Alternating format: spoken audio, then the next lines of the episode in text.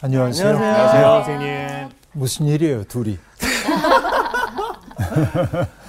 저희 오늘 드레스 코드를 코드. 네. 청으로 그냥 네. 선생님 하기로 했습니다. 청으로. 청바지. 네이비. 네. 청. 바지와 바지와 저희 상의 는 네. 예, 저희가 청으로. 청, 하의가 네. 사진. 뜻이 있는 것 같기도 하고 아, 네, 저희는 낮은 자로서 바지를 이제 높은 자예요. 우리 갑자기 졸지에 높은 자리인 거야 우리. 아, 청색은 꿈을 꾸게 하는 색깔이에요. 옛날에도 이제 성화 같은 데 보면은 네. 굉장히 먼 곳을 표현하기 위해서는 푸른색을 많이 씁니다. 그러니까 어, 레오나르도 다빈치 같은 사람도 얘기를 하거든요. 네. 네. 어, 거리에 따라서 거리가 멀어진다는 것을 보여주기 위해 청색을 두 배를 써야 되고 네 배를 써야 되고 이렇게 그래서 청색이라는 게 빛이 산란되기 때문에 그 깊은 바다가 푸르게 보이는 까닭도 어, 빛이 산란되기 때문에 그렇게 보이거든요.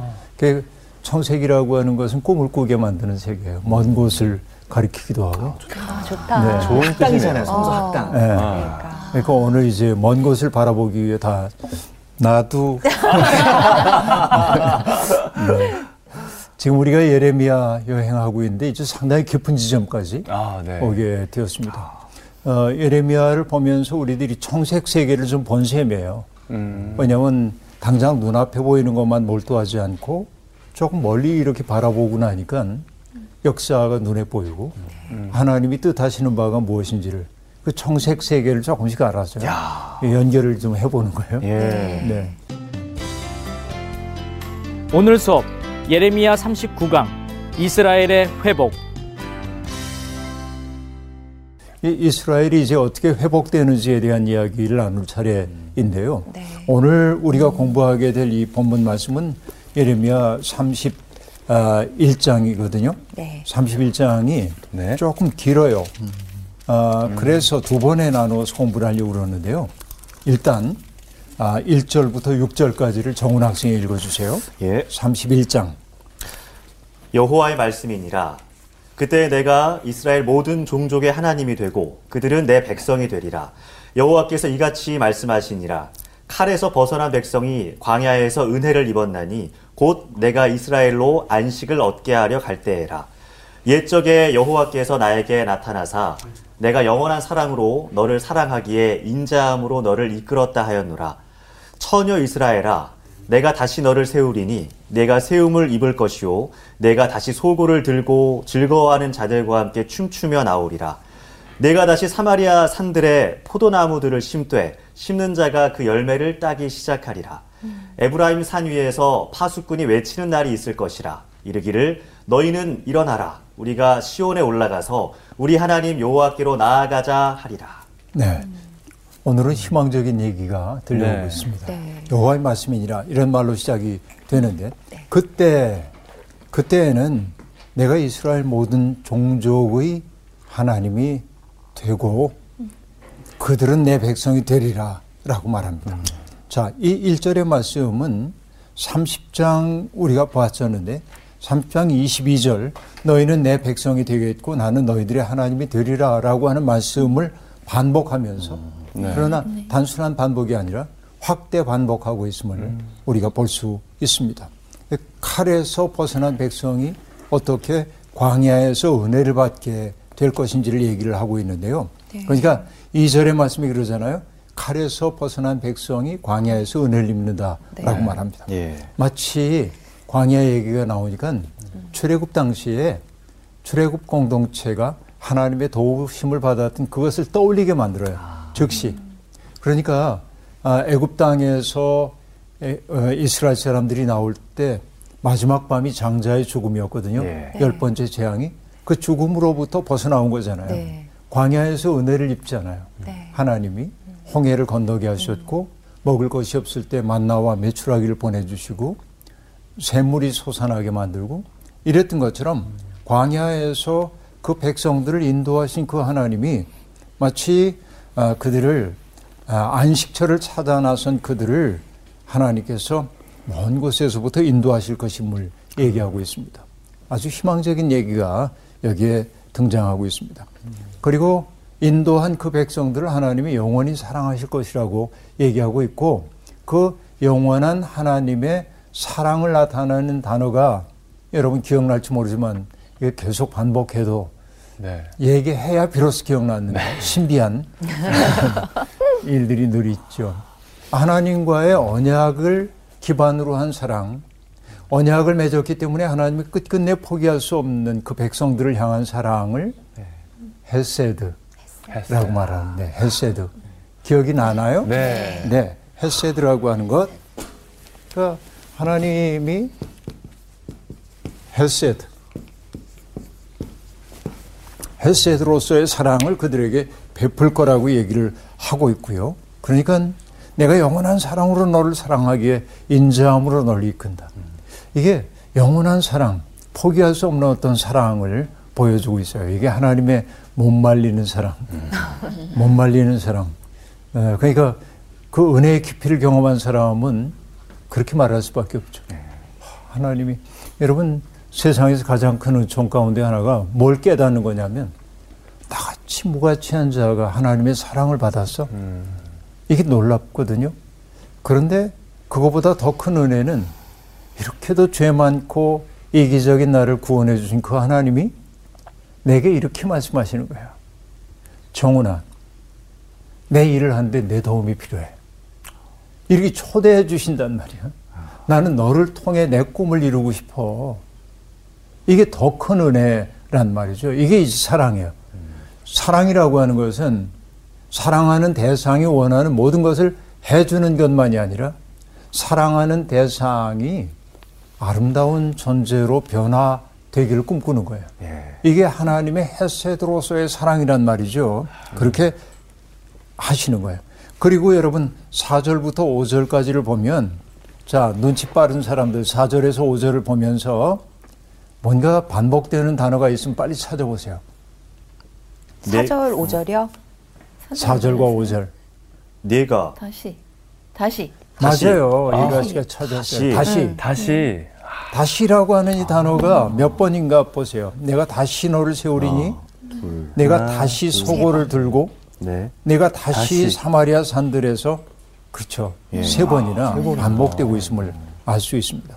자, 여기서 처녀 이스라엘이라고 얘기를 하고 있는데 이 처녀 이스라엘이라고 하는 것은 뭐 결혼하지 않은 여인을 일컫는 그런 말이 아니라 구원과 회복의 기쁜 소식을 듣는 사람들, 그들을 일컫는 말입니다. 마치 하나님의 은혜라고 하는 건 날마다 새롭게 다가오거든요. 그 소식을 듣는 사람들을 여기 처녀 이스라엘이라고 얘기를 했고 하나님이 그들을 다시 세울 거라고 얘기했어요. 이때 세운다라고 하는 말 속에 담겨 있는 의미는 그들의 숫자가 줄어들지 않고 번성하게 하겠다라고 하는 뜻을 의미합니다. 그러니까 이렇게 이제 뭔가가 번성한다고 하는 것은 풍요로운 이미지잖아요. 네. 이 기쁨을 표현하기 위해 여인들이 소고를 들고 춤을 출 거라고 얘기를 하고 있습니다. 이것도 뭔가를 연상시켜요. 뭔가를 연상시키냐면 출애굽기 15장에 보면 홍해를 건넌 이스라엘 공동체가 너무 행복하잖아요. 네. 그때 모세의 누인 미리암이 소고를 들고 노래를 부르기 시작합니다. 여인들이 함께 노래를 부르거든요. 그러니까 구약 학자들이 하는 얘기가 그 미리암의 노래가 구약의 전승사 가운데 가장 오래된 전승의 소리예요. 아주 원형적인 경험이에요. 예. 그러니까 이거만 구원받은 자의 감격입니다. 네. 소고를 들어가지고 치면서 춤추는 거예요. 그렇죠. 사실은 기쁠 때마다 사람들은 소고를 많이 쳤던 것 같아요. 그러니까 아, 그 사무엘 상 18장에 보면은 아, 다윗이 골리앗을 물리치고 돌아오는 장면이 있는데 네. 그 무서웠던 적의 장군을 무찌른 거예요. 그러자 여인들이 나와가지고서는 음? 초고를 들고 다윗을 맞이하는 장면이 등장합니다. 이것은 승리에 대한 개가를 얘기하고 있어요. 그리고 그때 숫자가 줄어들지 않고 여인들이 춤을 추고 뭔가 흥겹죠. 네. 그 다음에 뭐냐면 너희가 포도나무를 심을 거고 그리고 그 열매를 열매를. 딸 것이다라고 얘기를 하고 있습니다. 이 말은 평범한 말처럼 들리지 뭐, 들리지만 어떤 배경을 가지고 있냐면 전쟁이라고 하는 것은 언제나 뭔가 전리품을 얻기 위한 싸움일 때가 많잖아요. 네. 그렇죠. 네. 그래서 추수철이 되면 추수한 것을 빼앗으러 전쟁 일으킨 사람들이 많았단 네. 말이에요. 그러니까 여기에 내가 포도나무를 심고 그 열매를 거두어 먹는다는 것은 뭘 뜻합니까? 샬롬의 세상, 아. 평화의 세상이 지금 왔다 그런 얘기예요. 네. 현실은 그러하지 못했죠. 평범한 이미지지만은 이게 아, 구약에서는 평화의 이미지를 얘기할 때 많이 등장하는 게 뭐냐? 내가 포도나무와 무화과나무 심고 거기서 열매 따먹는 거, 네. 내가 지은 집에서 내가 살게 되는 거, 이런 겁니다. 이게 평화의 이미지예요. 네. 그러니까 평화라고 하는 게 추상적 개념이 아닙니다. 매우 구체적이에요. 네. 히브리인들에게는 그렇게 얘기를 하고 있습니다. 아, 그리고 마침내 소리가 들려올 거라는 거예요. 에브라임 산 위에서 파수꾼이 외치는 소리입니다. 너희는 일어나라. 우리가 시온에 올라가서 우리 하나님께로 나아가자. 예루살렘 순례하는 사람들을 초대하고 있는 것이죠. 그러니까 여기서 놀라운 것은 부름을 받는 이들이 누구냐? 에브라임 산 위에서 외치는 걸 보니까요. 북왕국 이스라엘입니다. 그러니까 하나님은 이미 망해버린 북왕국 이스라엘 사람들이 예루살렘을 순례하는 그 아름다운 때를 앞당겨 보여주고 있다라고 얘기할 수 있겠어요. 그 다음에 7절부터 9절까지 나온 시가 읽어주세요. 네. 여호와께서 이와 같이 말씀하시니라 너희는 여러 민족의 앞에 서서 야곱을 위하여 기뻐 외치라 너희는 전파하며 찬양하며 말하라 여호와여 주의 백성 이스라엘의 남은 자를 구원하소서 하라 보라 나는 그들을 북쪽 땅에서 인도하며 땅 끝에서부터 모으리라 그들 중에는 맹인과 다리 저는 사람과 잉태한 여인과 해산하는 여인이 함께 있으며 큰 무리를 이루어 이곳으로 돌아오리라.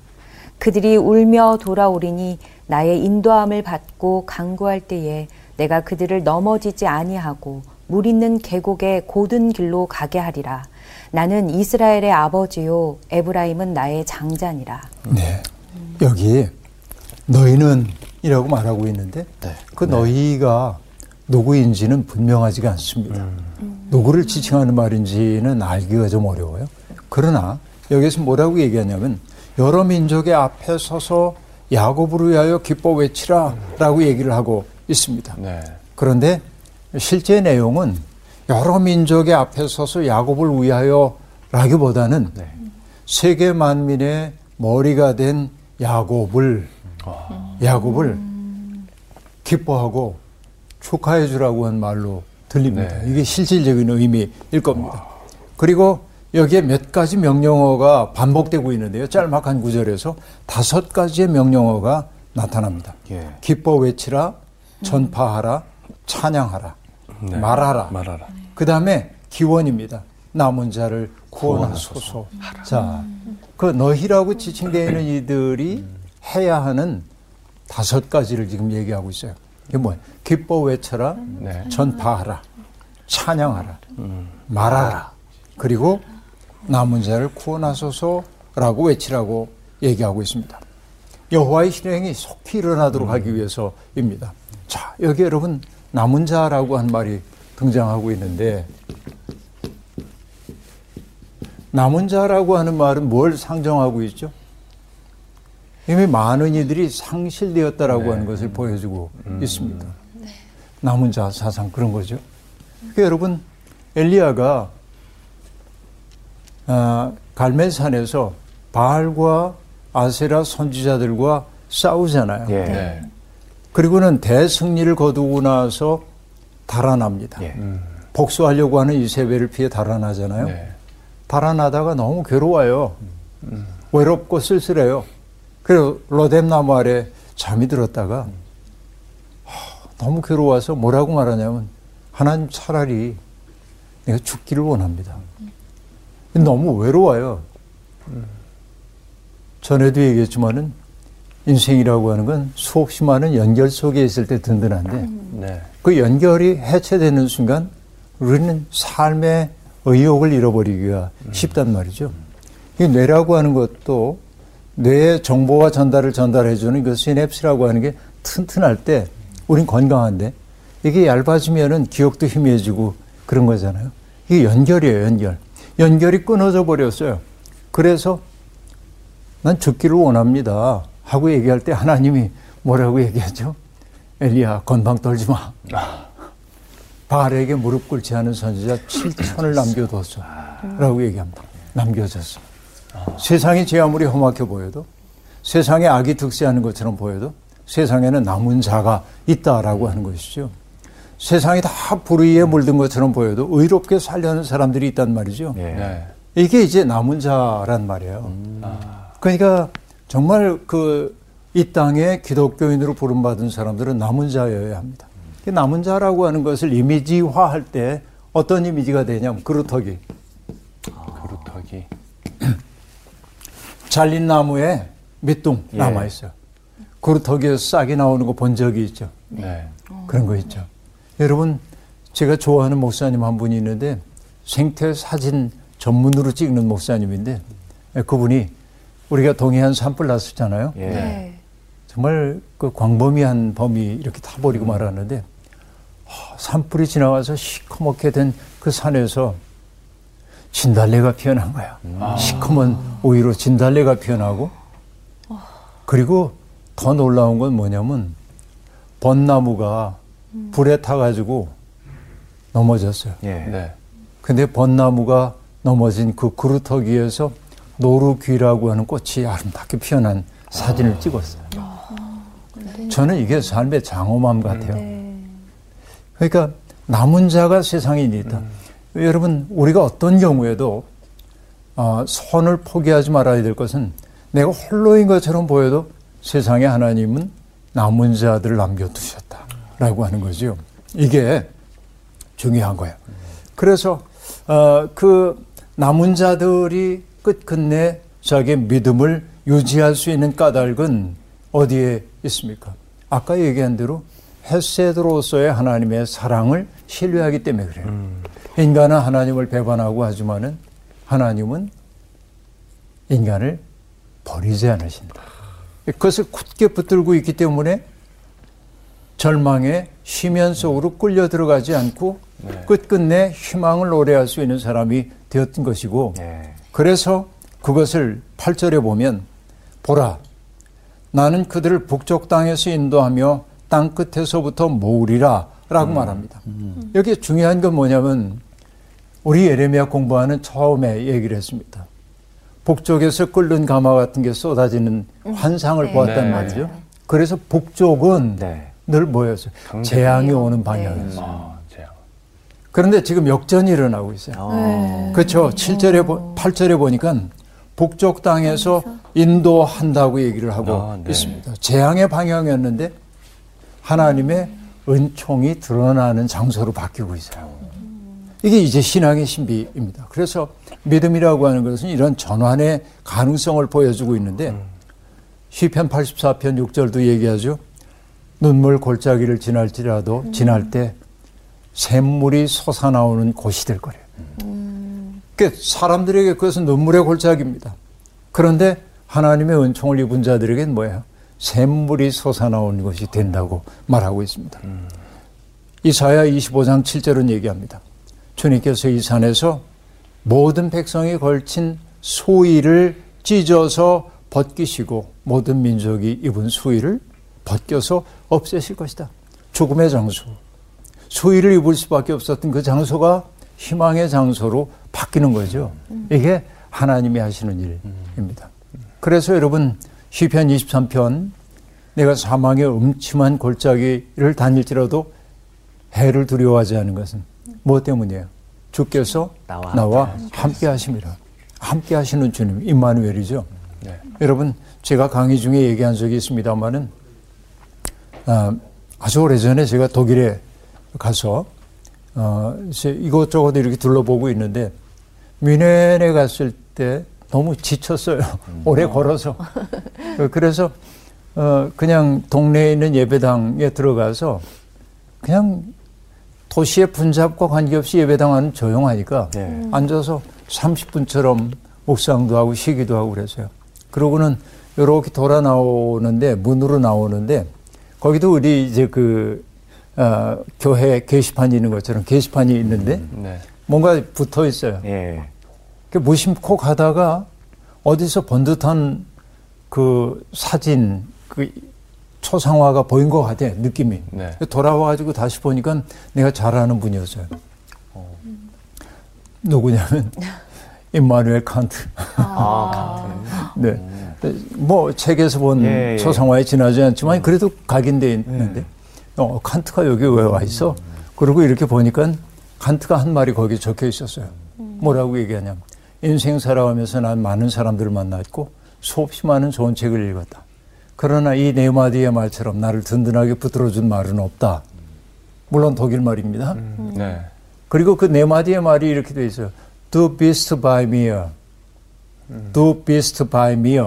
이게 뭐냐면 주께서 나와 함께 하심이라. 라고 한 말입니다. 이 네 마디의 말이 내 인생을 든든하게 지탱해 줬다. 내가 눈물 골짜기 지나갈 때도 있고 절망의 자리에 있을 때도 있지만은 그러나 우리의 소위를 벗겨주시고 기쁨의 나들이 옷으로 바꿔주신다는 말이죠. 북쪽은 재앙이 오는 땅 그래서 꺼리고 싶었던 것인데 그곳이 하나님의 구원이 시작되는 곳으로 바꿔주신단 말이에요. 예. 믿음이란 바로 이런 전환이 일어나는 것을 보는 거예요, 눈으로. 하나님은 우리를 그렇게 바꿔주시는 거예요. 그렇죠? 그래서 하나님이 뭐예요? 땅 끝에서부터 사람들을 모으신다고 얘기합니다. 앞서서 우리는 아, 여러 군데에서 뭘 봤냐면 너희들이 내 뜻을 어겼으니 벌하고 흩어버리겠다는 말을 계속 봤거든요. 네. 네, 맞아요. 근데 이제는 뭐냐 벌하고 흩는 게 아니에요. 땅 끝에서부터 모으신다고 얘기합니다. 근데 거기에 모아지는 사람들은 뭐예요? 사회적 약자들을 하나도 포기하잖아. 하나도 잃어버리지 않는다라고 한 얘기입니다. 그, 그래서 뭐라고 얘기합니까? 맹인, 앞을 보지 못하는 사람, 다리 저는 사람, 예. 잉태한 여인, 해산하는 여인이 함께 있다는 겁니다. 그들이 큰 무리를 이루어서 이곳으로 돌아올 거다라고요. 여러분, 이 광경을 머릿속에 그려보세요, 지금. 힘 있는 사람들만, 장정들만 돌아오는 게 아니에요. 정말 연약한 사람, 취약해진 사람들까지 함께 품에 안고 오고 있는 거예요. 이 광경을 떠올릴 때 제게 떠올리는 이미지가 하나 있는데 여러분 남극의 눈물인가 뭐 이런 다큐가 있었어요. 네. 과거에 펭귄들 보여주는데요. 남극이 몹시 춥잖아요. 네. 그러니까 펭귄들이 몸을 이렇게 서로 기대고 그 혹독한 추위를 견뎌야 하는데 예. 펭귄 무리가 그냥 한 덩어리가 이렇게 돼 있는데 얘들이 계속 움직여. 짧은 다리로. 맞아, 맞아. 근데 왜 움직이나 했더니요. 안에 있는 아이들은 이 다른 펭귄들의 온기를 통해서 바람을 맞고 따뜻하잖아요. 예. 네. 거기에만 머물고 싶잖아요. 사람들은. 근데 펭귄들은 뭐냐 움직이면서 안에 있는 녀석이 밖으로 가고 밖에 있는 아이가 안으로 들어와. 교대. 그걸 뭐라고 하냐면 펭귄 huddling이라고 그래요. huddling. huddling. 펭귄 huddling이에요. 네. 그러니까 지혜, 삶의 지혜라고 하는 거예요. 그러니까 세상의 아름다운 까닭이 뭐냐. 이 아랫목만 차지하려고 하지 않고 가끔은 윗목으로도 가고 예. 어, 네가 추우니까 여기 들어와야지 이렇게 감싸 안는 모습이잖아요. 그러니까 여기에 어떻게 보면 가장 연약해진 사람들까지도 모두 품고 오시는 하나님의 사랑. 마치 암탉이 병아리를 품에 안는 것처럼 이런 그 하나님의 사랑을 보여주고 있어요. 너무 감동이죠. 그래서 백성들은 눈물을 흘리며 돌아오는 거예요. 주님은 그들을 넘어지지 않도록 평탄한 곳으로 인도하고요. 물이 많은 시냇가로 가게 될 거예요. 그래서 아, 하나님이 말씀하십니다. 나는 이스라엘의 아버지요. 에브라임은 나의 장자니라. 이렇게 희망 섞인 얘기를 해주고 있습니다. 자, 그러면 이제 아, 문민족에게 하는 얘기를 들어야 할 텐데요. 10절부터 14절 이러하시가 읽어주세요. 이방들이여 너희는 여호와의 말씀을 듣고 먼 섬에 전파하여 이르기를 이스라엘을 흩으신 자가 그를 모으시고 목자가 그 양떼에게 행함 같이 그를 지키시리로다. 여호와께서 야곱을 구원하시되 그들보다 강한 자의 손에서 속량하셨으니 그들이 와서 시온의 높은 곳에서 찬송하며 여호와의 복 곧 곡식과 새 포도주와 기름과 어린 양의 때와 소의 때를 얻고 크게 기뻐하리라. 그 심령은 물된 동산 같겠고 다시는 근심이 없으리로다 할지어다. 그때에 처녀는 춤추며 즐거워하겠고 청년과 노인은 함께 즐거워하리니 내가 그들의 슬픔을 돌려서 즐겁게 하며 그들을 위로하여 그들의 근심으로부터 기쁨을 얻게 할 것임이라. 내가 기름으로 제사장들의 마음을 흡족하게 하며 내 복으로 내 백성을 만족하게 하리라. 여호와의 말씀이니라. 네. 이제는 이방인들을 향해 선포되고 있는 말씀인데요. 너희는 주님의 말씀을 듣고 이젠 먼 섬에 전파하라. 자, 먼 섬에 전파라고 하는 얘기는 특정한 섬을 얘기하는 게 아니라 지금 여호와의 구원 행위가 얼마나 압도적이고 놀라운지를 세계 만방에 알려라. 너에게 증인이 알려라 라고 하는 얘기입니다. 그 증언해야 하는 내용은 무엇입니까? 이스라엘을 흩으셨던 분께서 그 백성을 다시 모으시고 목자가 양떼를 지키듯 그들을 지키신다라고 하는 얘기입니다. 하나님의 구원은 하나님의 구원은 하나님의 의지 속에서 일어납니다. 그러니까 야곱의 구원은 스스로의 능력으로 얻어낸 것이 아니라 그들보다 강한 자의 손아귀에서 빼내신 하나님의 전적인 은혜라고 하는 사실을 세상 앞에 널리 알려라 라고 얘기합니다. 자, 여기 보면요.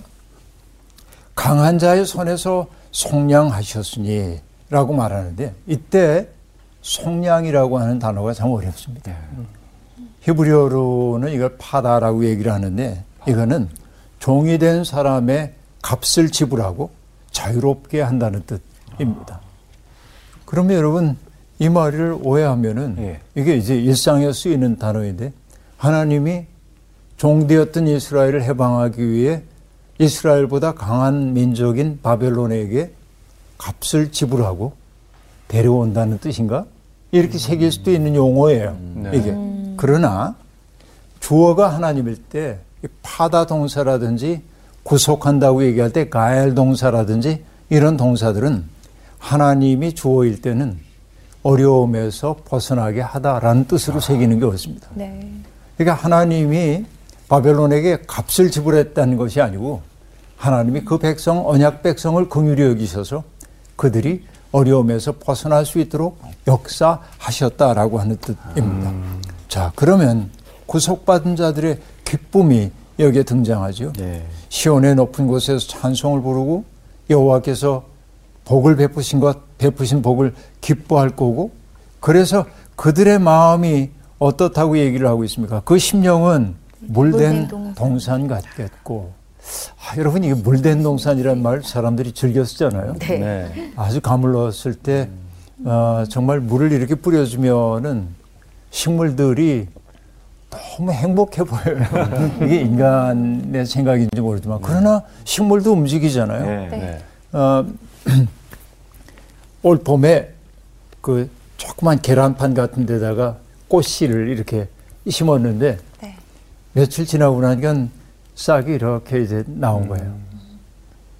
그런데 저녁 무렵이 되면 제 아내가 그 한쪽으로 너무 기운 것 같으니까 얘를 반대쪽으로 이렇게 돌려놔요. 네. 그럼 다음날 해가 떠오르면 얘 또 그쪽으로 돌려. 식물이 맞아요. 못 움직인다는 거 가짜예요. 식물은 늘 움직이고 있어요. 뭔가. 고집이 엄청 셉니다. 참 네. 그 아름다운 것입니다. 그러니까 물된 동산이라는 건 왠지 기분이 좋잖아요. 그러니까 우리의 심령이 물된 동산이거든요. 여러분, 아, 이 사막처럼 먼지만 풀풀 날리는 심령 얼마나 고통스러워요.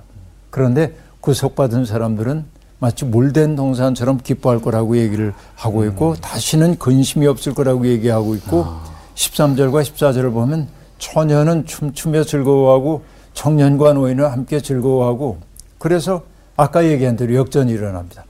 슬픔을 돌려 즐겁게 하고 위로하고 근심으로부터 기쁨을 얻게 할 것이다.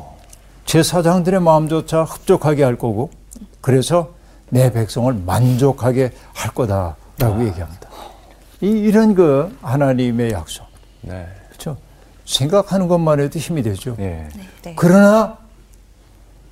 아직 현실은 어둡습니다. 예. 네. 이건 희망이고 아직 현실은 어둡습니다. 이것이 15절부터 등장하는데 15절부터 15절부터 17절까지를 공인 씨가 읽어주세요. 네. 여호와께서 이와 같이 말씀하시니라. 라마에서 슬퍼하며 통곡하는 소리가 들리니 라헬이 그 자식 때문에 애곡하는 것이라. 그가 자식이 없어져서 위로받기를 거절하는도다. 여호와께서 이와 같이 말씀하시니라. 네 울음소리와 네 눈물을 멈추어라. 내 일에 삭을 받을 것인즉 그들이 그의 대적의 땅에서 돌아오리라. 여호와의 말씀이니라. 너희 장래에 소망이 있을 것이라 너희 자녀가 자기들의 지경으로 돌아오리라 여호와의 말씀이니라 네. 여호와께서 지금 말씀하시기를 라마에서 슬퍼하며 통곡하는 소리가 들릴 거다라고 말하고 있습니다. 사실 그 라마에서 슬퍼하며 통곡하는 소리는 어떤 소리냐면 라헬이 그 자식 때문에 애곡하는 것이다라고 말합니다. 라헬이 누구죠? 야곱의 아내. 야곱의 아내. 야곱의 아내잖아요. 예. 야곱의 사랑하는 아내. 사랑하는 아내. 아내. 어, 뭐 레아도 사랑하긴 했지만 예. 더 사랑받은 아내입니다. 어, 베냐민을 낳다가 세상을 떠나잖아요. 네. 그렇죠? 벤 어, 베냐민 낳다가 이제 세상을 떠나요. 그래서 길가에 묻히게 됩니다. 근데 창세기에 의하면은 이 어, 라헬이 묻힌 곳이 베들레헴 근처 에브랏 인근이라고 얘기를 하고 있습니다. 근데 여기에서는 베냐민 땅에 있는 라마에 묻힌 것으로 얘기하고 있어요. 전승이 좀 다르긴 하죠. 예. 그렇게 얘기하고 있어요. 그런데 그 라헬이 그 자식들 때문에 애곡을 하고 있다고 얘기를 하고 있습니다. 그 자식들은 북왕국 사람들을 일컫는 말이긴 한데 위로받기조차 거절하고 있어요. 묻힌 자가 그 슬픔의 깊이를 보여주고 있어요. 차마 이스라엘 모든 민족의 어머니라고도 얘기할 수 있는 라헬이 애곡하고 슬퍼하는 까닭은 뭐예요? 그의 후손들이 겪는 고통을 보았기 때문에 그렇습니다. 실제로 라마라고 하는 것은 포로들, 이스라엘 포로들이, 유다의 포로들이 바벨론으로 붙잡혀갈 때 중간 집결지 역할을 하거든요. 그러니까 바로 거기에서 아, 나라가 망하고 자신의 후손들이 정말 맥없이 굴비두루 엮이듯 붙잡혀가는 그 모습을 바라보는 이스라엘의 어머니 라헬이 슬피 애곡하고 있다고 보는 거. 여러분 이것은요 굉장한 표현이죠. 굉장한 표현입니다. 그렇죠? 그래서 많은 사람들이 위로받기를 거절하는 그 눈물을 들었어요. 근데 그 자리에 가면 사람들은 뭐야 라헬의 눈물을 생각하면서 또 한번 울컥해지는 거예요 그때 여호와께서 말씀하셨습니다 내 울음소리와 내 눈물을 멈추어라. 내 일에 삭슬 받을 것인즉 그들이 그의 대적의 땅에서 돌아오리라 라고 말합니다. 자 이제는 삭슬 다 치렀어. 그 대적들의 땅에서부터 이제 돌아오게 될 거다라고 얘기합니다. 그리고 말합니다. 내가 장래에 너의 장래에 소망이 있을 것이다. 너의 자녀가 자기들의 지경으로 돌아오리라 라고 얘기를 합니다. 하나님이 약, 분명히 약속해 주셨어요. 근데 그렇게 약속해 줬던 까닭은 이런 데 있습니다. 에브라임의 탄식을 들었어요, 하나님이. 에브라임이 탄식하기를 뭐라고 탄식합니까? 주께서 나를 징벌하심에 멍에에 익숙하지 못한 송아지 같은 내가 징벌을 받았나이다. 라고 말합니다. 여러분, 멍에에 익숙하지 않은 송아지 같았다. 이렇게 말해요. 여러분, 어, 요즘은 뭐 소 가지고 밭 가는 사람들이 별로 없습니다만은 네. 옛날에는 소 가지고 전부 했잖아요. 네. 그러니까 소도 다 똑같지가 않아요. 일 잘하는 소도 있고요. 일 못하는 소도 있고 그래요. 그래서 어, 옛날에는 이제 결의소 그러니까 비탈밭이라든지 돌짝밭을 갈 때는 소 하나의 힘으로도 너무 힘들기 때문에 네. 두 마리에다 쟁기를 매어서 끌게 하는데 이 두 마리 소 가운데 하나는 원래 일 잘하는 애, 또 하나는 일 배워야 하는 애. 이렇게 둘을 함께 묶어요. 어, 네. 그래서 일 잘하는 소를 안소라고 얘기하고 네. 일 못하는 소를 말아소라고 얘기를 하는데 그래서 이리야 하고 가다 보면 예. 일 못하는 애가 엉뚱한 길로 가려고 그러거든요. 예. 마라소가. 그러면 주인은 마라소를 작대기로 치는 게 아니라 안소를 툭 쳐요. 왜요? 얘 왜 제대로 안 가르쳤어? 네가 반장이잖아. 슬프네요. 그래서 일을 배우게 만들어요. 그렇게. 이게 이제 결의소 이제 훈련시키는 방법인데. 그러니까 누군가와 멍해를 함께 맨다고 하는 것은 참 중요한 일이기도 합니다. 인생을 배우는 거죠. 사실은 그 멍해와 같은 것들이 뭐예요? 우리가 지켜야 할 규칙 같은 것들. 학교에 가면 학칙 지켜야 하고 사회에서 법 지켜야 하고 이건 멍해예요. 내 삶을 부자연스럽게 만들기도 하지만은 나를 안전하게 지켜주는 것이기도 하거든요. 그런데 에브라임은 비로소 깨달았어요. 징벌을 받은 다음에 멍해를 매보지 않은 송아지처럼 우리가 천방지축 날뛰다가 결국 이런 벌을 받았습니다. 하고 탄식하는 거예요. 아, 그리고 기도하는 거예요. 이제는 제가 알았어요. 하나님 나를 이끌어 아, 돌이키소서. 그러면 내가 돌아오겠습니다. 내가 돌이킨 후에 뉘우쳤고 내가 교훈을 받은 후에 내 볼기를 쳤사오니 이는 어렸을 때 치욕을 짐으로 부끄럽고 욕됨이니이다 하도다라고 말합니다. 그렇죠? 네. 잘못을 깨달은 다음에 가슴을 치면 뉘우쳤다는 거예요. 그러자 하나님이 20절에 이렇게 말씀하십니다. 에브라임은 나의 사랑하는 아들, 기뻐하는 자식이 아니냐? 하나님이 주신 율법과 규례를 다 버리고 제멋대로 살았어요. 멍해를 매지 않은 송아지처럼 천방지축 날뛰었어요. 근데 정말 내가 사랑하는 녀석인데 내 기대에 부응하지는 못하는 거예요. 그렇죠? 그래서 하나님이 책망하셨어요. 근데 책망할 때마다 깊이 생각하노라 라고 얘기해요. 그런데 그가 하도 못되게 구니까 하나님이 징계할 수밖에 없었는데 그 에브라임을 향한 하나님의 마음이 어떠했다고 말하냐면 그를 위하여 내 창자가 들끓으니 하, 여러분 창자가 휘몰아치는 것 같은 느낌이란 말이에요. 그래서 여러분 제가 종종 하는 얘기지만은 우리가 누군가를 위해 애태운다. 예. 애간장이 녹는다. 녹는다. 네. 이 애라고 하는 게 창자를 뜻하는 말이거든요. 네. 그러니까 어떤 일에 몹시 마음을 써보면 창자의 탈이나 장, 장의 탈이 나요. 네. 그런 거 경험하죠. 네. 이게 정신신체의학과 관련된 사이코소매틱이라고 하는 마음이라고 하는 것과 몸은 연동돼 있어요. 그 내가 정말 뭐 때문에 굉장히 괴로워하면 장의 탈이나 이 사람들이에요. 그러니까 여러분 하나님이 인간을 사랑하실 때 신체의 기관으로 얘기하자면 장적 사랑을 하신단 말이에요. 그게 가장 깊은 정서예요. 그래서 여러분 하나님의 그 긍휼하신 사랑을 얘기할 때 여성의 자궁과 긍휼하심의 단어가 어원이 같아요. 그러니까 자기의 태중의 아이를 잉태하고 있던 여인들이 자기에게 태어난 그 자식을 사랑하는 마음으로 하나님이 사랑하신다는 거예요. 남성의 경우에는 모태가 없잖아요. 네. 네. 그 창자가 가장 깊숙한 정서인데, 그러니까 하나님이 남성이란 얘기가 아니고, 하나님이 그 백성들을 향하는 애태우는 마음이 창자가 들끓는 것 같다고 얘기해요. 이 에브라임이 고통받는 모습을 보니까 내 창자가 들끓는 것 같아요. 그래서 뭐라고 얘기합니까? 내가 반드시 불쌍히 여기리라 라고 얘기를 하고 있습니다. 그래서 이제 처녀 이스라엘에게 21절과 22절에 이렇게 얘기합니다. 이전에 지나갔던 길과 대로를 잘 생각해 보고 이정표를 세우고 편말을 만들어 큰 길에 세워라. 돌아오는 길을 잘 찾아보라는 얘기예요. 그래서 방황을 그치고 살던 성읍으로 돌아와라. 주님께서 새 것을 창조하신다라고 얘기를 하고 있는데요. 그런데 22절의 끝에 이런 구절이 등장합니다.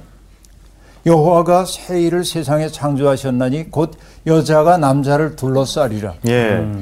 옛날 번역에는 여자가 남자를 안으리라 그렇게 되어 있어요. 네. 이게 무슨 소리죠? 회복된 세계에서 여자가 남자를 안아 혹은 둘러싸. 이거 무슨 얘기예요?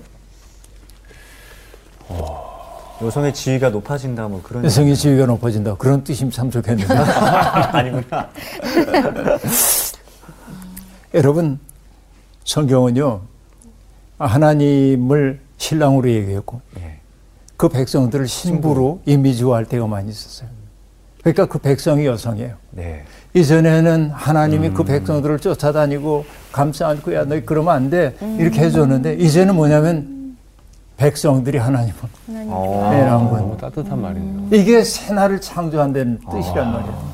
그러니까 하나님의 사랑으로부터 멍해를 메보지 않은 상어- 송아지처럼 날뛰면서 자꾸만 달아났던 그들이 이제는 돌아와서 여자와 남자를 안으리라.